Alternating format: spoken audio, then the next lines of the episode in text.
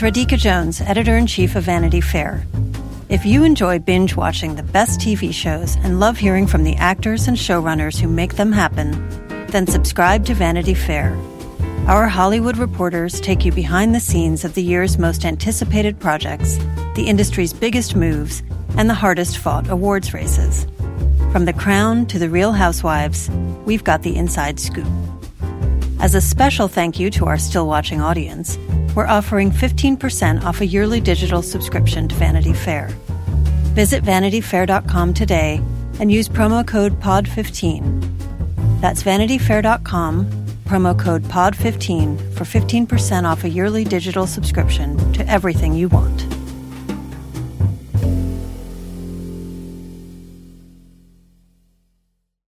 This episode is brought to you by Progressive. Are you driving your car or doing laundry right now? Podcasts go best when they're bundled with another activity. Like Progressive home and auto policies, they're best when they're bundled too. Having these two policies together makes insurance easier and could help you save. Customers who save by switching their home and car insurance to Progressive save nearly $800 on average. Quote a home and car bundle today at progressive.com. Progressive Casualty Insurance Company and Affiliates. National average 12 month savings of $793 by new customers surveyed who saved with Progressive between June 2021 and May 2022. Potential savings will vary. AI is making waves in every field it touches. President Biden is now on TikTok, and the election draws closer each day. With so much going on in the world, it is hard to keep up with it all, let me tell you. Hi, I'm Kai the co host of Make Me Smart. It's a podcast from Marketplace. And every weekday, Kimberly Adams and I break down the latest in business and the economy with short daily episodes to make it easy for you to stay in the know. Listen to Make Me Smart wherever you get your podcasts.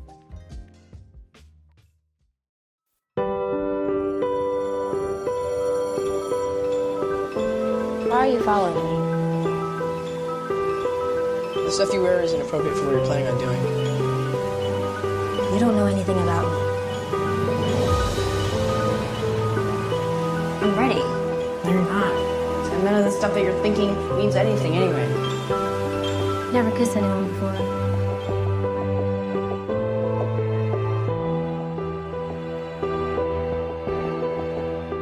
Hello and welcome to Still Watching. I'm Vanity Fair city writer Joanna Robinson. And I'm Vanity Fair chief critic Richard Lawson. What we do on this podcast that we host uh, is every week uh, Richard and I break down the latest episode of some show that we are currently watching or obsessing obsessing over. Uh, perhaps right now we are watching HBO's We Are Who We Are. Uh, we are on episode five. So this episode we'll uh, we will cover all of episode five and nothing beyond that because we have not watched beyond that. So that's as far as we're going. Um, just a little bit of business is that there will be an extra still watching in your feed this week. On Tuesday, there's sort of a special one off. Uh, bonus episode, Anthony Breznican joined me to talk about um, The Haunting of Bly Manor, the Netflix uh, series. So we talked about all of it at once uh, in one podcast. There's like a spoiler free section at the beginning if you're, if you're like, do I think I want to watch it? I don't know. Let me hear what uh, Anthony and Joanna have to say. So there's a spoiler free section there, and then we get into sort of our our large review. So uh, don't be alarmed or surprised if you see or spooked if you see um, a haunting of Bly Manor episode. And then Richard and I will be back uh, next Monday with episode six of We Are Who We Are. Um, and then if you want to hear Richard's thoughts on the haunting of Bly Manor, you can. He we talked about it on Little Gold Men as well. So, um, you know, a lot, a lot of, uh, a lot of ghost talk this week. And you can read my us. review. And you can read his review, and you can read my article uh, on it about. I read a bunch of Henry James stories and talked about them. So you know, all kinds of wall to wall Bly. But we are not here to talk about ghosts. We're here to talk about American teens in Italy. Um, we've got a couple emails. We've got some great emails. So thank you guys so much. We're at stillwatchingpod at gmail.com. Uh, you can email us there. The emails have been fantastic this season. And, um, I was just telling Richard off air, like I was, I'm, uh, I'm surprised and dazzled because I wasn't sure how much engagement there would be around the show. So thank you guys for watching it and discussing it with us. Yeah, it's Um, really nice to know that there are other people on the other end of this conversation Yeah, exactly. uh, listening. Thank you guys. Uh, Chris sent us a a listener named Chris sent us a couple emails. One of the emails he sent uh, pointed out that the series finale is on November 2nd, the day before Election Day. I don't think that's a coincidence. As Sarah Paulson famously once said, hmm, let me know what you think. So, uh, I do think it's a coincidence, actually, but what do you think, Richard? Do people know what that Sarah Paulson reference is? I don't. What is it? I, I think I think it's because uh, um, uh, a, a good friends podcast called Who Weekly Yeah. um, covered this, uh, so I listened to that. So someone posted a either like a, a grid of like Sarah Paulson roles and said like you know she has the range or whatever, and Kristin Chenoweth responded to that account saying, "Hmm." I think it was Oh. Evan Ross Katz posted it. And then Sarah Paulson replied to that, hmm. And so it was sort of created this like celebrity drama about like, well, Sarah Paulson played a version of Chenoweth on Studio 60 in the Sunset Strip uh, because Chenoweth dated Aaron Sorkin and is sort of Oh, conservative. Yeah. Anyway, so that's what the hmm is about. Don't, didn't mean to derail into celebrity No, no, no. I appreciate it. I was like, this is probably from a season of American Horror Story that I didn't watch, but that's much better, a much better answer. So thank you. Uh, yeah. So uh, election day eve, coincidence Hmm. or not? What do you think, Richard? I, I wish that I, I mean it's it's it's great timing, but I think the way that Labor Day was late this year and it was an eight you know it's an eight episode series and they just that that, that was eight weeks. Yeah. That's what I think. That's what I think too. Um, this there was a lot of background election chatter in this episode, episode five, uh, that really stressed me out. So um, it's definitely on my mind as we as we watch this series.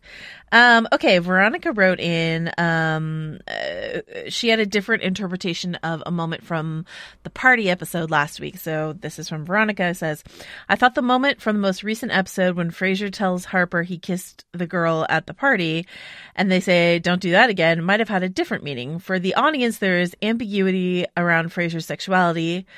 Other than an apparent crush on Jonathan. But maybe Harper knows something we don't. Maybe Fraser explicitly told Harper that he's gay or that they are inferring that he is, and therefore their response was expressing disappointment that he kissed someone he did not really want to kiss just because he felt pressured to do so. Or even regardless of his sexual identity, Fraser was obviously not into the girl's advances throughout the night, yet he eventually conformed and kissed her back. Harper's response might have might have a hint of possessiveness, but I think they were also annoyed by Fraser betraying what seemed like an understanding between the two that they will be true to themselves regardless of anyone's opinions of them. Love the podcast. Thank you.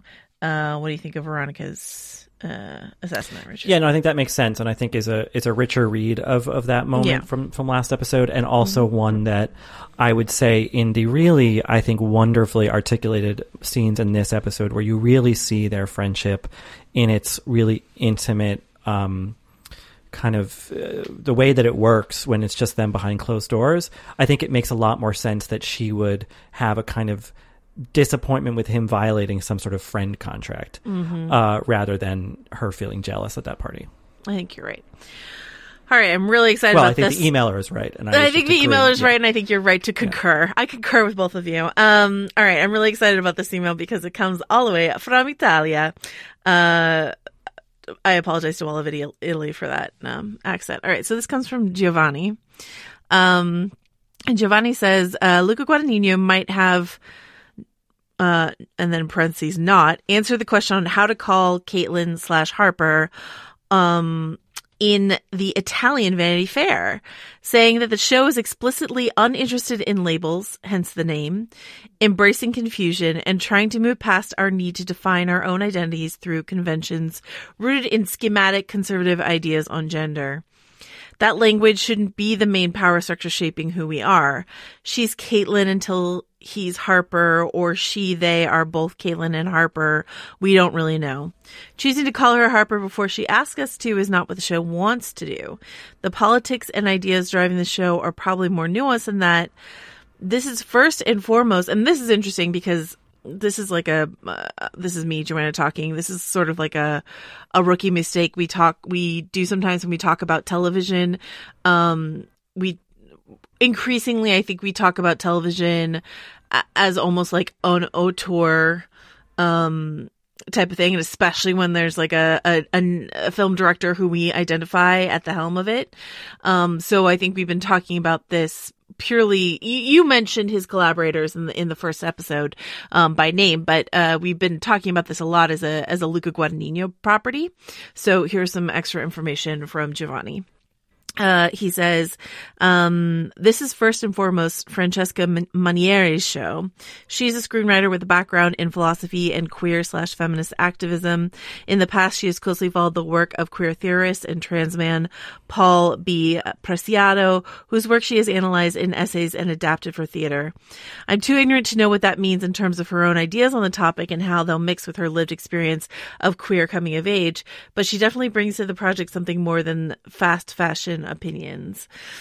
Guadagnino and Manieri came to the show driven by very different urges. Luca looking to further explore the coming of age genre with uh, Nos Amours by Pialat as his main source of inspiration, Francesca from a researched, intellectual, and personal point of view on gender and queer identities.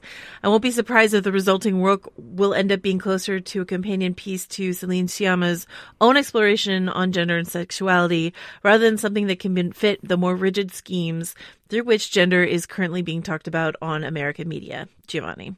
And then Giovanni said something really nice after that, a nice PS, just so um, maybe we didn't think that uh, they were scolding us in any way, which I didn't feel that they were. Um, I thought this was incredibly interesting. I would love um, to dust off my very rusty uh, college Italian and try to read this Luca piece that was in the Italian Vanity Fair. Um, but but uh, this is really illuminating to me in terms of the dual approaches um, that are at play here um, yeah. on the show. What do you think, Richard? Yeah, I, I didn't know that, uh, and I guess I could have done some homework. Um, I, I think that I think the tricky thing is, and not to defend ourselves, but like it, it's hard with with with writing on t- in TV shows and movies. It's really hard to know who contributed what because they're it's not broke. It's not broken yeah. down for you. Mm-hmm. Um, and because Guadagnino has a writing credit on each one, and he directed every episode, and it's sometimes billed as Luca Guadagnino's "We Are Who We Are." I think we were kind of using Guadagnino maybe as a shorthand, totally. Um, yeah, for for the creators of the show. But I think yeah, yeah I mean, I guess we could we could be more cognizant of like the fact that there are two other writers, um, Manieri and um, Giordano, on every single one of these episodes. Yeah, and I mean, I don't think um, I think Giovanni's just not not telling us we did wrong, but just sort of this is added info probably from that Vanity Fair um, article uh, very fair. what kind of reputable uh, magazine is that? Um, and uh, and that's fascinating to me. This idea that yeah. there is, mm-hmm. uh, like because I was curious. Um, I don't know how interested uh, Guadagnino has been in something that feels so um boundaryless. You know what I mean? Like Call Me by Your Name is obviously um remarkable, you know, for being a fairly mainstream, you know, gay love story. Like that is that was groundbreaking in its own way, but I don't uh, from the films of his that I've seen, I don't think of him as like quite into gender or sexual theory the way that I do think is kind of evident um, in this show. So um, I think it's I think it's really cool, and and I would be interested to know what the third um, artistic voice brings to the table as well. Yeah, uh, other than yeah. a great Instagram feed, as you mentioned earlier, Richard. So, um, yeah. Uh, so thank you so much to Giovanni. I welcome any and all emails from Italy and elsewhere. And then this last email comes from Joel, and Joel writes in to say. Um, Thanks for covering the show. I really enjoy your podcast. Listening to your great perspectives adds to my viewing experience. I wanted to comment on the music and specifically the piece being played during the end of the paintball scene when paintball is over but stuff starts flying. The music is by composer John Adams and it's called Short Ride in a Fast Machine. On the podcast, you alluded to entering the military machine, and this really made me think about the choice of music for the scene and that it was very intentional. It really gave me an energy to the scene that made me really pay attention to the chaotic revelry that was going on. It set the tone of the episode for me. Um, and then Joel went on to say that he agreed with me that he was like watching the party scene with like uh, euphoria lenses, really scared that someone was going to get hurt. And glad that no one did. All right. So, um, and thanks for our coverage. So, yeah, I mean, what's interesting, we talked about this with some of the other song choices in last week's episode that felt like a little on the nose. It was like Soldier of Love and like, you know, Lay Down Your Arms and all the stuff that felt like a little on the nose. And I wasn't sure if I was like, not in a bad way, just sort of like, I feel like usually when it comes to music design, um, in film and television, uh, f- filmmakers and, and TV creators as, as artistically rich as this don't usually pick like the most obvious song. But that being said, watching this week's episode, uh, correct me if I'm wrong, but I believe the song that like Jonathan starts air guitaring to, the lyrics are "Let's spend the night together," right? This Rolling Stones. I think so. Yeah, I'm you're, pretty you're sure better at the music stuff than I am, but yeah. I'm pretty sure that's what happened. I was like, okay, I guess we are just doing like on, I guess we're just doing text. No subtext, just text. So, uh, maybe we can keep our ears open for other like very textual music cues, um, in the show going forward.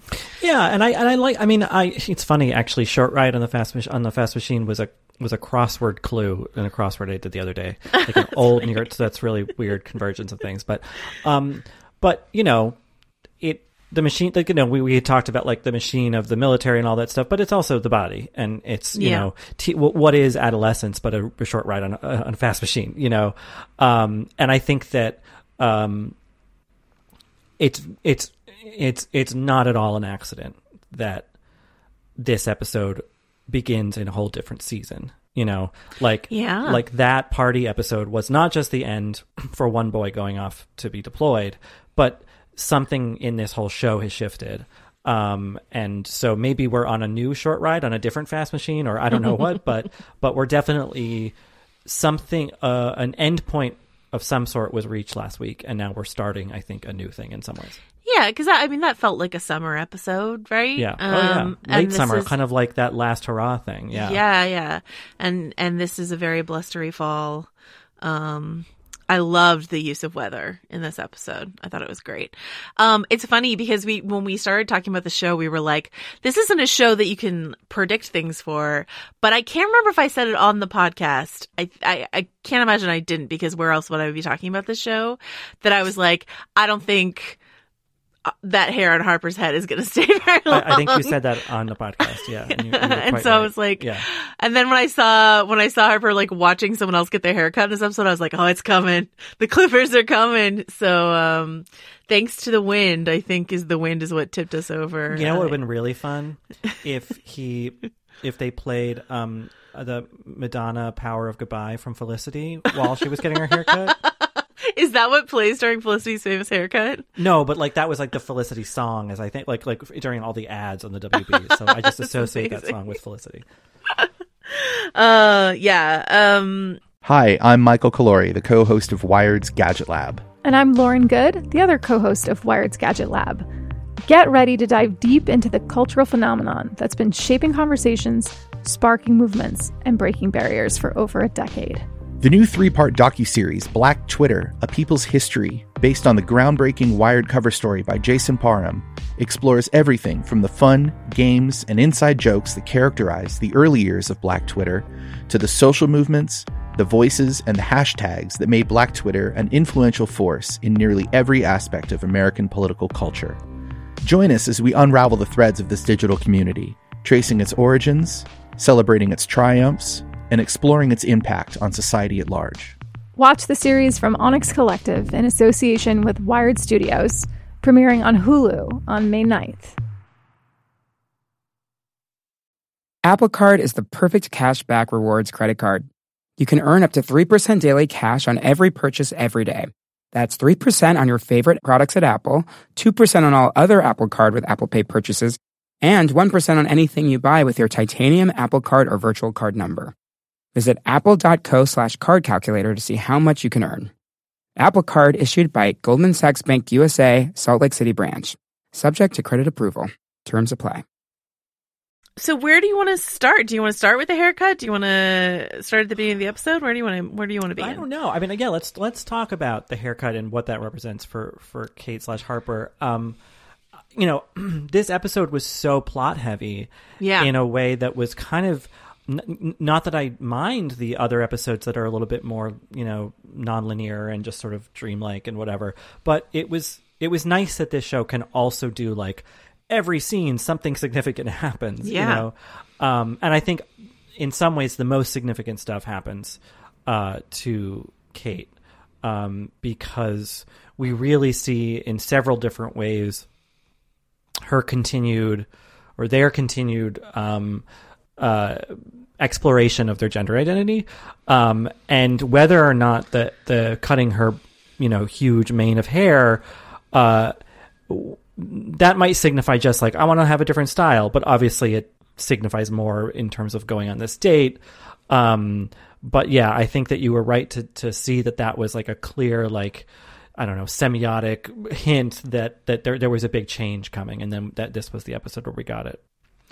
It's interesting too because you know Fraser in so many ways is like miles ahead of of. Uh, I'm just gonna call them like by every uh, other pronoun and name just to keep it fun. Um, miles ahead of Harper in terms of like um certain things that he knows about trans identity and stuff like that, right? Um, so I was surprised when he was like, "You are your hair. It's what everyone loves Yeah. about you." I was like, "What a like." What an incredibly, I think, insensitive. You know, and I know that we know that Fraser could be incredibly insensitive, but like on this subject, he's been so good that I was really surprised by that. You know, But I also think like it it felt real. I mean, that, I loved that those that, that bedroom scene, and then when when they're like kind of shrieking and laughing, Yeah. and when they're cutting uh, Harper's hair because it's just like such a huge deal. They're kids. They are still kids, and and I think the obsession with the band that that uh, Fraser's watching on this phone, and it's like these these are these kids are like I mean, certainly more aware of the world and its variants than I was at that age. But like, there's still there is a naivete there, and so much of what they're doing is the first time they've done it, the first time they've talked about anything like this out loud, the Yeah. first time they've seen this band, the first time they've heard this song, and um, and I think with that is going to come. Uh, you know, something is going to some un- broader understanding of what gender identity um, might mean doesn't always catch up with the immediate reactive "Oh, but like your hair is your hair you know like and i think that i think it's really great that that scene balanced those two things if these two if these kids were a little bit too precocious and knowing and said all the right things every True. single time it Yeah. would be it would be a little moralizing it would be a little bit starchy you know um but in this case we get to see them kind of like leap forward while also like dropping some things as they go you know I need to look this up. Um, uh, you know, I'm sorry I didn't I didn't have a chance to to see if this information is out there already, but that scene was so like joyous and energetic that I almost wonder if um that was the actor's real hair getting cut. It kind of felt like it, didn't it it? felt like it. Yeah. Yeah. Um, I love the framing of Fraser standing behind her with his arm around her, like, and her holding on and him just wielding the clippers. Like, it was just so, like, just so sweet. It was such an act of like love and support and like and and youthful joy and just like holy shit, we're doing it. You know what I mean? Yeah. Uh, and the Fraser yeah, laugh go was just so Yeah. funny because it was just like that liminal teen boy. Like, Yeah. if I raise my voice too much, my voice is going to crack, and you know, it's just like a funny, funny sound. Um, I I have a follow up question for you. Yeah. They then hide almost all of the hair, not all of it. Yeah, Um, poorly, poorly. Yeah. So first of all, very poorly. Take it take it all the way out of the house. Secondly, why are there three trash cans in their kitchen? Why why did Richard have three places he could check? I mean, I suppose one of them could be recycling, but I was like, he checked under the sink and then over by the water cooler and then Mm. next to the one by the water cooler. And I was like, Richard, how many trash cans do you have? How how many does one man need? yeah, that's a lot. That's a lot. also, like that toilet was filthy. Oh, and yes. it's just like clean your house or Well, Like- okay, let's get to my favorite part of this episode, which is that uh twist I did not see coming, though kind of like hoped for it in my heart of hearts, I guess. That like I don't usually root necessarily for extramarital affairs, but like when Jenny and uh, Maggie are hooking up. Mhm. I was I wrote it in all caps with like excitement in my notes. I thought it was great because I'm like, oh, the two characters who I think are really nice who get like shit on by their spouses are having joyful sex together. That's great. I'm I'm here for it. What was your reaction to that? Well, I mean, not to question your detective skills, Joanna, but like one of these episodes ended with them sticking their fingers into a pie together. what did you think was going to happen? I didn't think. I honestly thought it would take Jenny at least longer to Yeah. get there. So, but I and I like and I I know what you mean, and I think that the way that sometimes when characters uh who especially ones from cultures not of the people who created the thing that that character is in I think there's a lot of like, well, but she's from Nigeria and she might be a little repressed, and here would be all this, and it's a homophobic country, and well, you know, et cetera, et cetera. And I like that it didn't bother with that. It was Yeah. just like maybe some of that hemming and hawing happened, and there is a slight conversation about, um, you know, Nigeria in in this episode, but like, I I really like as the show continues to do, we meet this relationship while it's already happening. You know, like Yeah, a- that's a good and point. um, and I think that what that does is really afford Jenny her uh, more of a. Uh, she's less of a plot device and just a person within the story, you know. Yeah. Um, and I think that like you know, and from a sort of cynical like TV movie perspective, I'm like, okay, so like Alice Braga like read some scripts and was like, this is coming for my character later, and like because like I was like, she's kind of famous, like this, you know, as a seventy, like it's interesting that they're doing this show. Um, and then here it is, you know. And to what end, I don't know. I don't really, I don't know if I see disaster coming, but um, it was nice to see them just so relaxed with one another. Yeah. Um, and maybe that's just the, you know, the, the first swoony blushes of like an early r- fling or whatever. Um, or maybe it's something more significant. I just don't know. I mean, it's funny, you know, because in, in the beginning of the episode, when both of them basically turn down their spouses on something like, "Oh, I can't, I have to go do this thing," I was, I was like, "Oh, they're definitely doing this thing together because they only want to hang out with each other." And I was like, Right. "You know, like friends do." and then I was like, So "No, sweet naive, Joanna. no, Joanna." Um. Anyway, so yeah, I'm I'm here for it. They're like, and it wasn't. Ju- it's not just you know, it's not just lust, right? There's like they they have the scene in the grocery store together. They have the scene in the commissary together. You mm-hmm. know what I mean? Yeah. Like it's it's it's a real relationship that's building there, and and I like that for them. So I mean, there's there's there's a lot of complications that come with it, but I still like it for them. And like Yeah. not all- like you mentioned that they discuss Nigeria. Jenny also says in that discussion of I think it was like her aunt. She Yeah. says something like she was that way.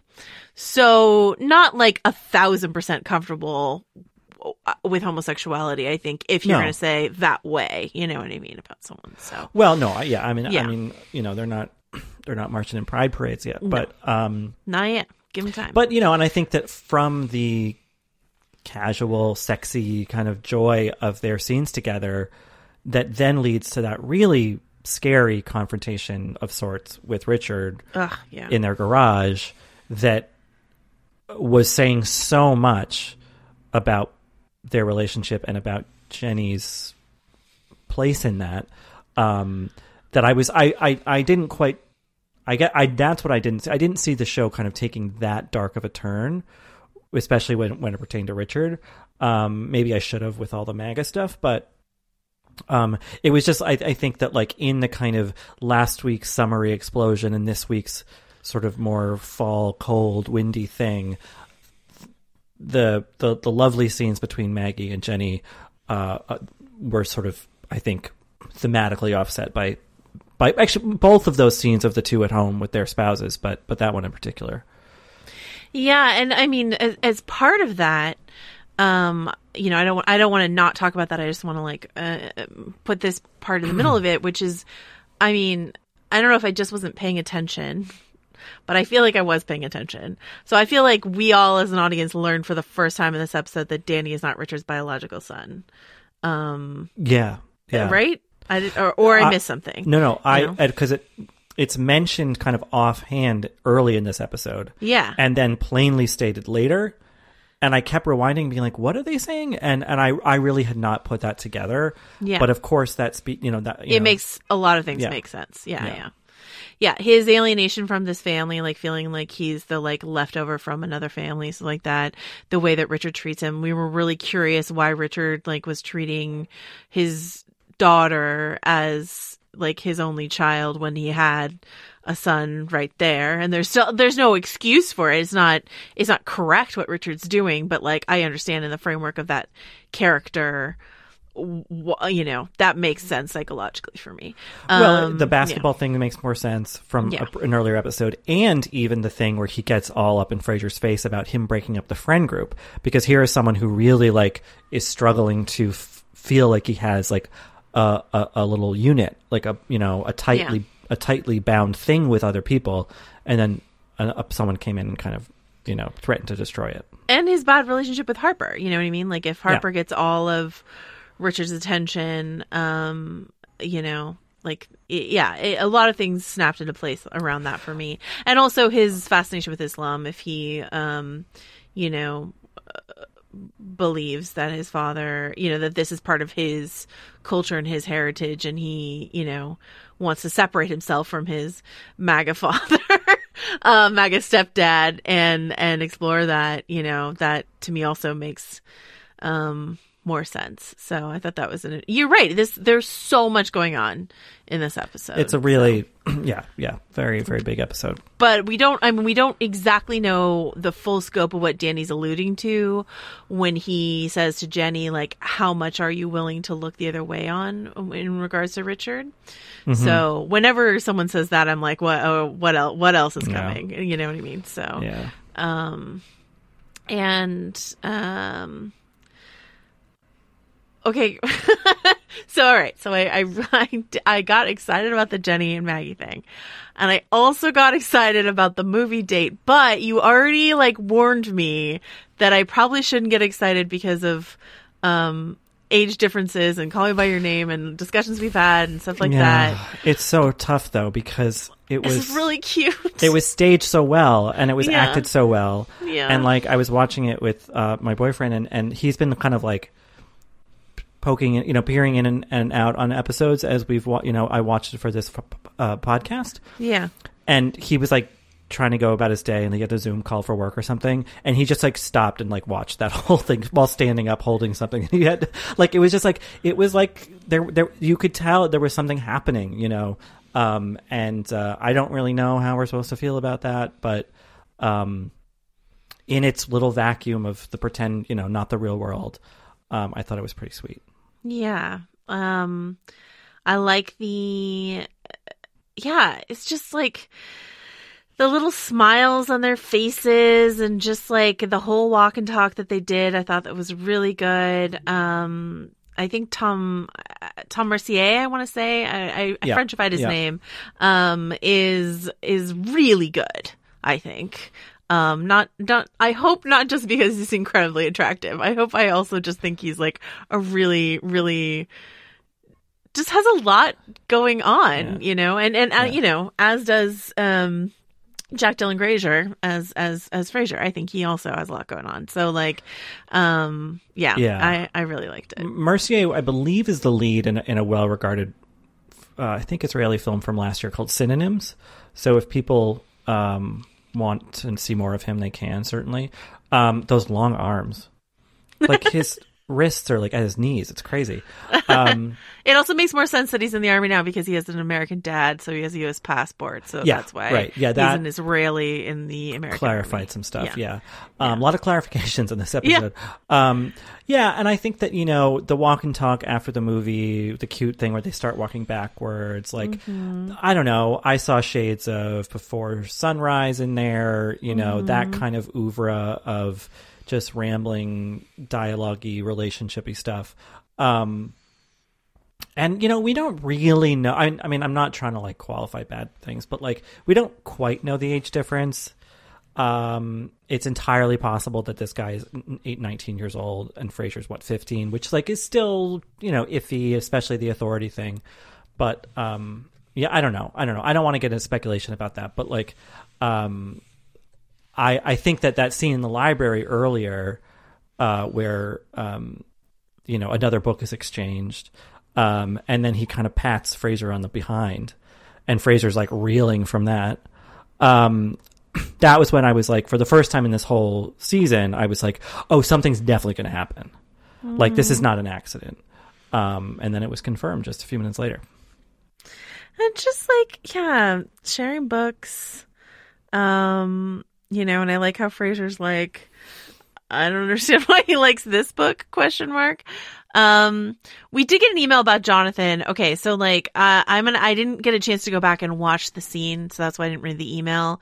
But one of our listeners suggested that we watch the scene again where Sarah comes into the office and Jonathan is there watching the Clinton debate because they said they thought there was something else going on with like a girl in that scene or something like that. I I just need to rewatch it. Um, but but that listener was was concerned that perhaps the percol I, I understand looking for danger around every corner in prestige television. Um, you know, there's the background percolating uh, a, a lot of sexual assault on this military base Yes, sort of yeah. thing.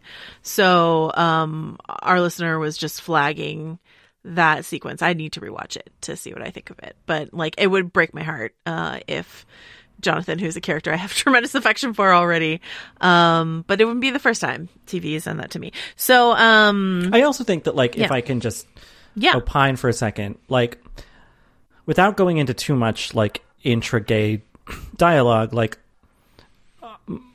myself and, and gay friends have a very different take on like Call Me by Your Name than I think some straight people do. Um, and a lot of the time, the reason for that is that when you are uh, gay or queer, whether or not you ha- you have a crush on someone older or not, it's really hard to have peers depending on where you are. And so that's why like a lot of teenagers kind of maybe they meet a college student or you know someone older in their town or whatever and like yes sometimes that does become a sexual relationship and that can be very compromised. So not like advocating for that. I'm just saying that like that is why it happens is because like otherwise you might not have anyone to relate to. And I think that what I like about the the scenes during and post the movie in this episode is that they could just be set, set, setting up a kind of like lovely mentorship friend you know kind of friendship like like a sort of like older person and a younger person like who like some of the same things and really get along but one of them is just a little further along in their development or something you know and I think that would be a totally realistic and uh, you know valid way for that relationship to play out on this show. Um, but it's it is tricky territory. I just like I think that the reason that I recognized it, or maybe Andrew recognized it when we were watching it uh, this morning, was like just like oh I was there once with so and so, you know, like Yeah. um, and um, it is kind of a crucible or an experience that a lot of queer kids go through um, that might i mean not to like poo poo the straight listeners or, or audiences of the show but like that might just seem a little bit odd because um, you know they were a little bit less bereft of, of, of peers i guess at that age Yeah, well, I will. I will say, for the record, I had no issue with "Call Me by Your Name," like the age difference there, until I was like told I was supposed to.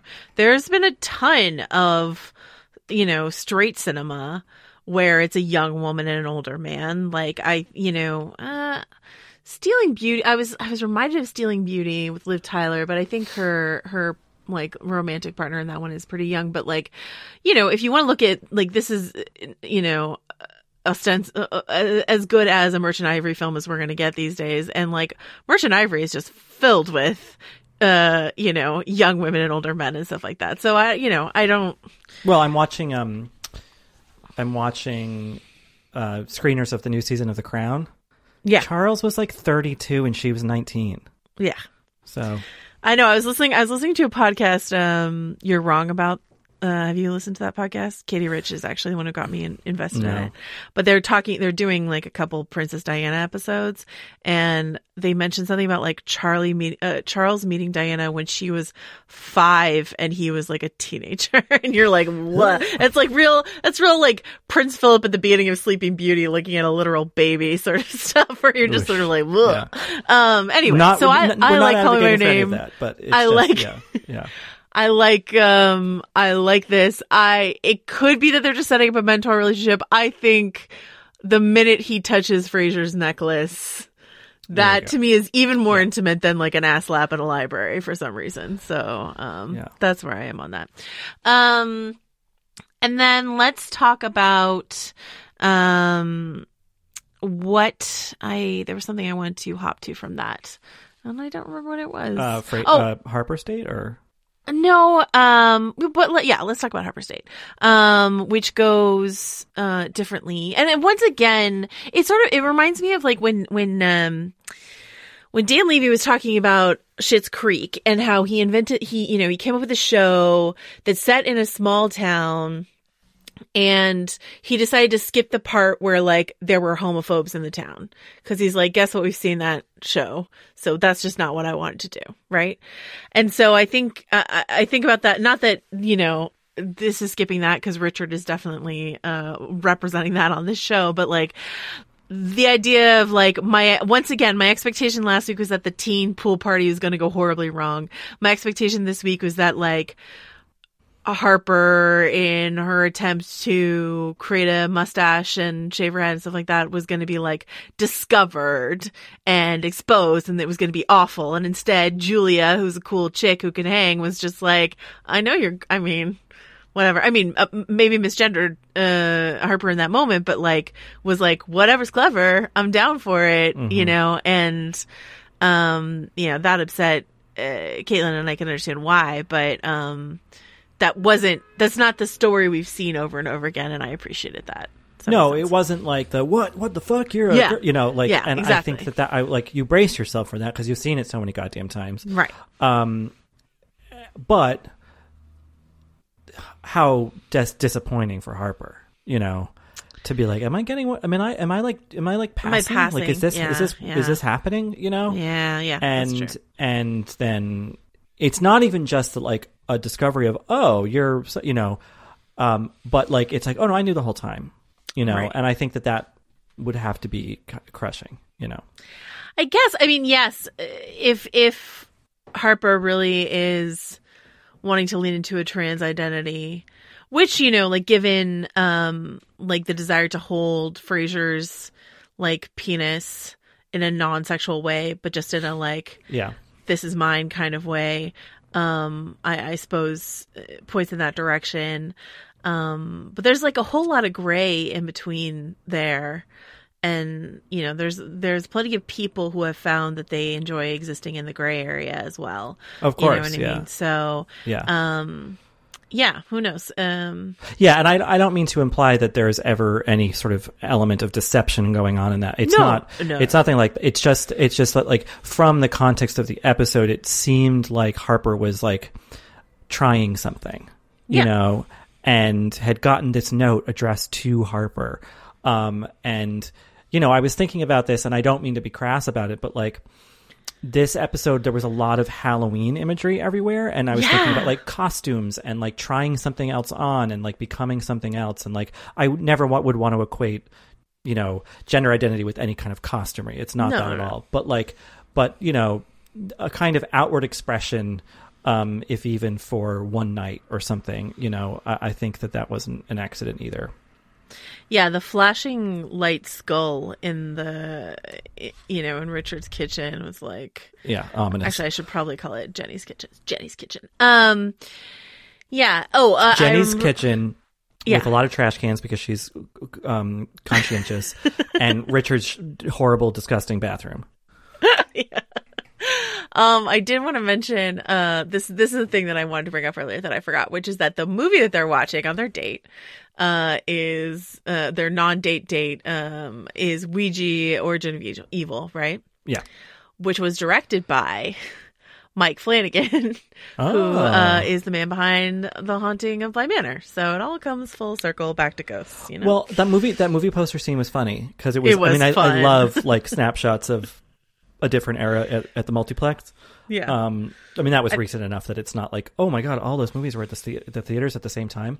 Um, but I think there were little funny little bits within that moment. Uh, the kissing of Tom Hanks was great.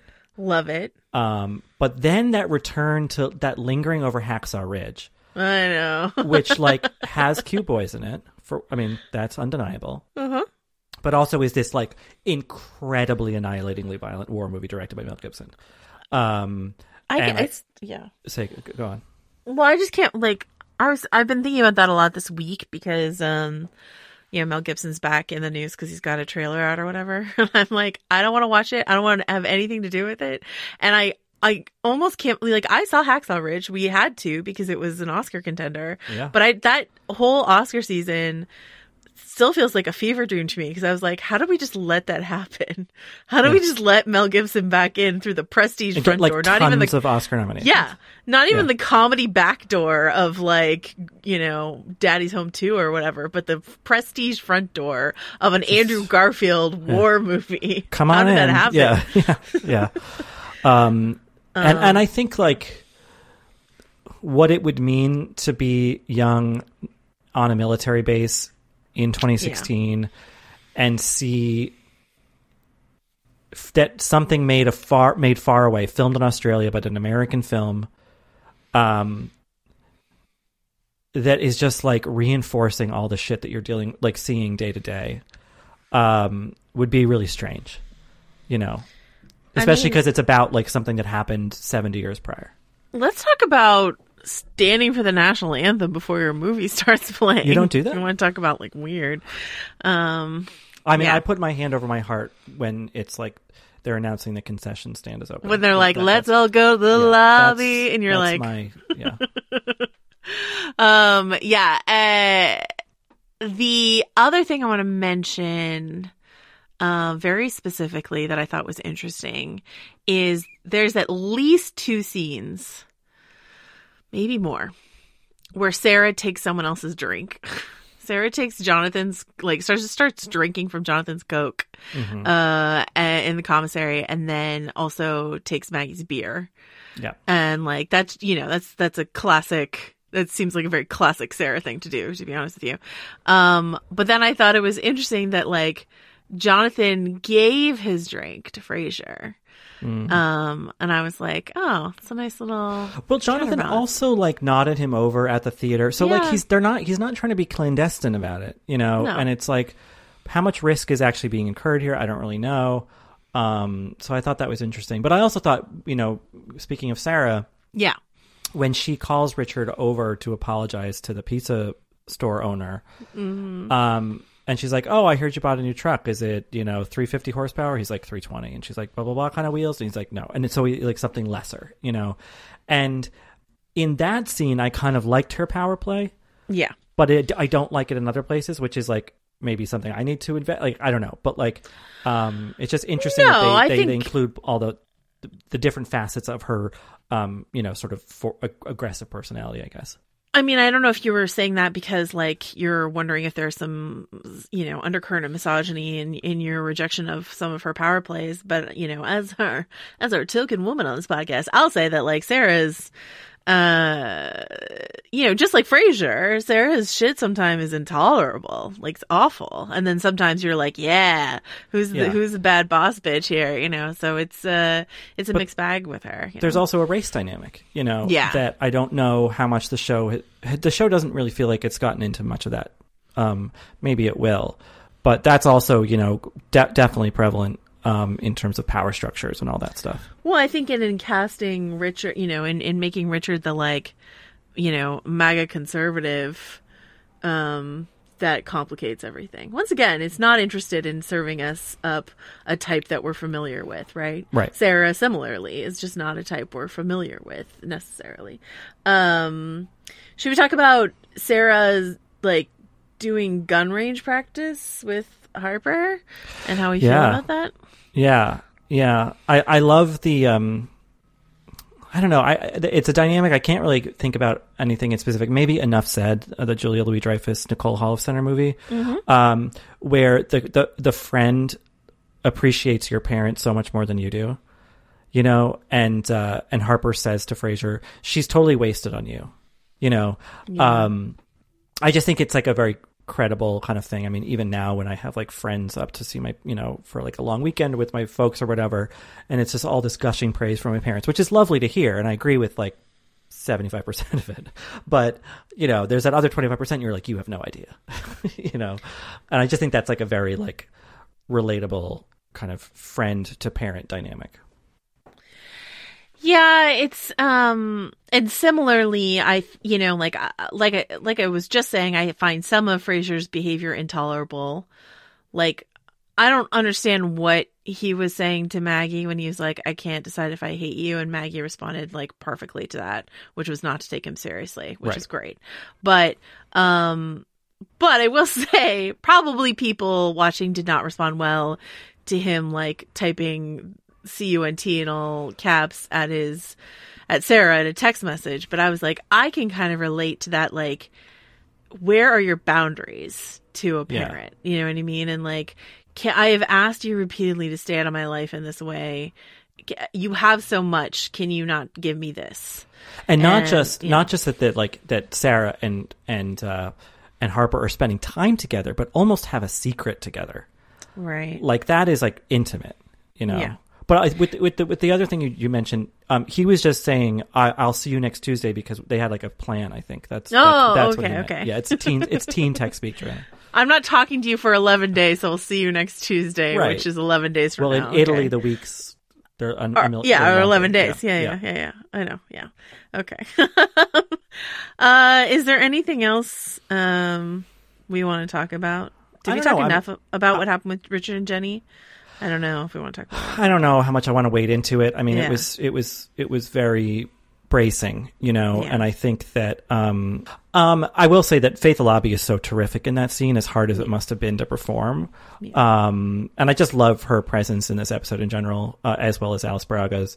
Um you know, and I was thinking also about Scott Mescudi, who like has this whole other career as a musician and like has been kind of a lovable, cool guy on the scene for so long. Like to really commit to playing this character who has absolute human shading, but like is also kind of scary and Yeah. aggressive. And like I think that I would hope that both of those actors in that really, you know, kind of wretched scene, uh, had the full sort of trust in their director and, and their environment to, to film that. I would think so be, to get where they did with it. Yeah, I mean, uh, it's it's an upsetting. Uh, it's upsetting on its own, and then uh, in juxtaposition with what happens with with Maggie and Sarah, because you know, ba- basically both Maggie and Jenny are coming home from an a, a sexual affair, uh, and both have a sexual encounter then with their spouse. Mhm. And for Jenny, it's I'm uh, assault. I would say, and you know, and then for uh, you know Maggie, there might be some reluctance there. Ultimately, that felt consensual to me.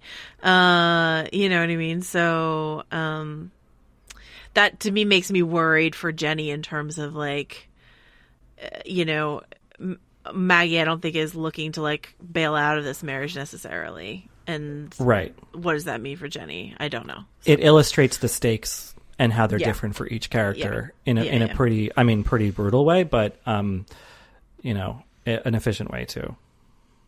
All right, I am going to check in now on the teen romance front, right? Okay, so Danny is out in public with Valentina, who m- last week married Craig. Um, so that's happening, whatever that is. And then, uh, speaking of Craig, Craig's uh, younger brother Sam, who was dating Harper, is now dating Brittany, and Brittany is claiming that she's in love with him and, And always has- has, been. Yeah, always has. Always has. and what does Harper say? Okay, sure. No, she Uh, said sure. yeah. Sure. Sure, fine. and then walks away. Brutal.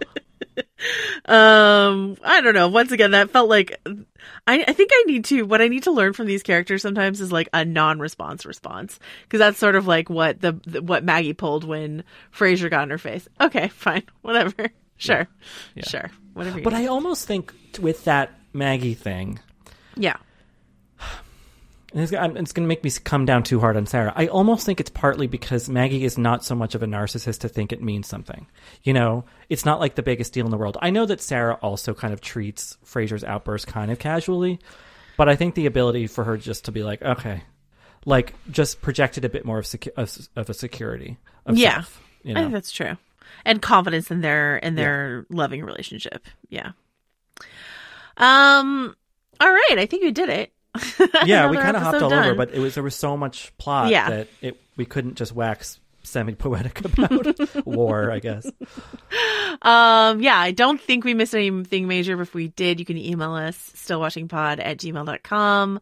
Once again, check your feeds for Haunting of Bly Manor special episode, uh, on Tuesday this week. And then we will be back next Monday. Richard, until then, where can folks find you? Ugh, I wish at a movie theater, you know, Aw. just having some sort of cutie flirty moment. I Um, know. Do you think they like brushed knuckles during the scary parts? Oh yeah, probably. I mean, you know, why else go to a scary movie? Love a Um, knuckle brush. Okay. Yeah. Um, but no, barring that, I guess I'll just be fucking online, Twitter, Rylaws, and writing for VF.com uh, until we head back to autumnal Italy. Joanna, where will you be? Uh, well, I'd like to say that I'll be on the back of my brand new truck, Oh, um, your beer soaked truck. holding court to my uh my employees. Um, but uh, actually, I will just be uh, online uh, at Joe wrote this on Twitter and on VF.com, and uh, we will talk to you all next week. Ciao.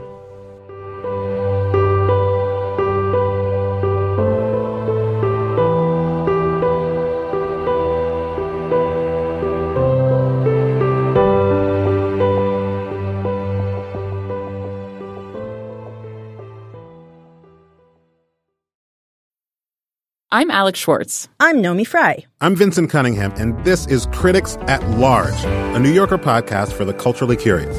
Each week, we're going to talk about a big idea that's showing up across the cultural landscape, and we'll trace it through all the mediums we love books, movies, television, music, art. And I always want to talk about celebrity gossip too. Of course. What are you guys excited to cover in the next few months? There's a new uh, translation of the Iliad that's coming out, Emily Wilson. Really Oh. excited to see whether I can read the Iliad again, whether I'm that literate. I'm, I mean, the jury is out. I can't wait to hear Adam Driver go again in an Italian accent in Michael Mann's Ferrari. He can't stop. I mean, and, and bless him. I can't wait. Molto bene. Molto bene. We hope you'll join us for new episodes each Thursday. Follow Critics at Large today, wherever you get podcasts. You really don't want to miss this. Don't. Don't miss this. Don't miss it. See you soon.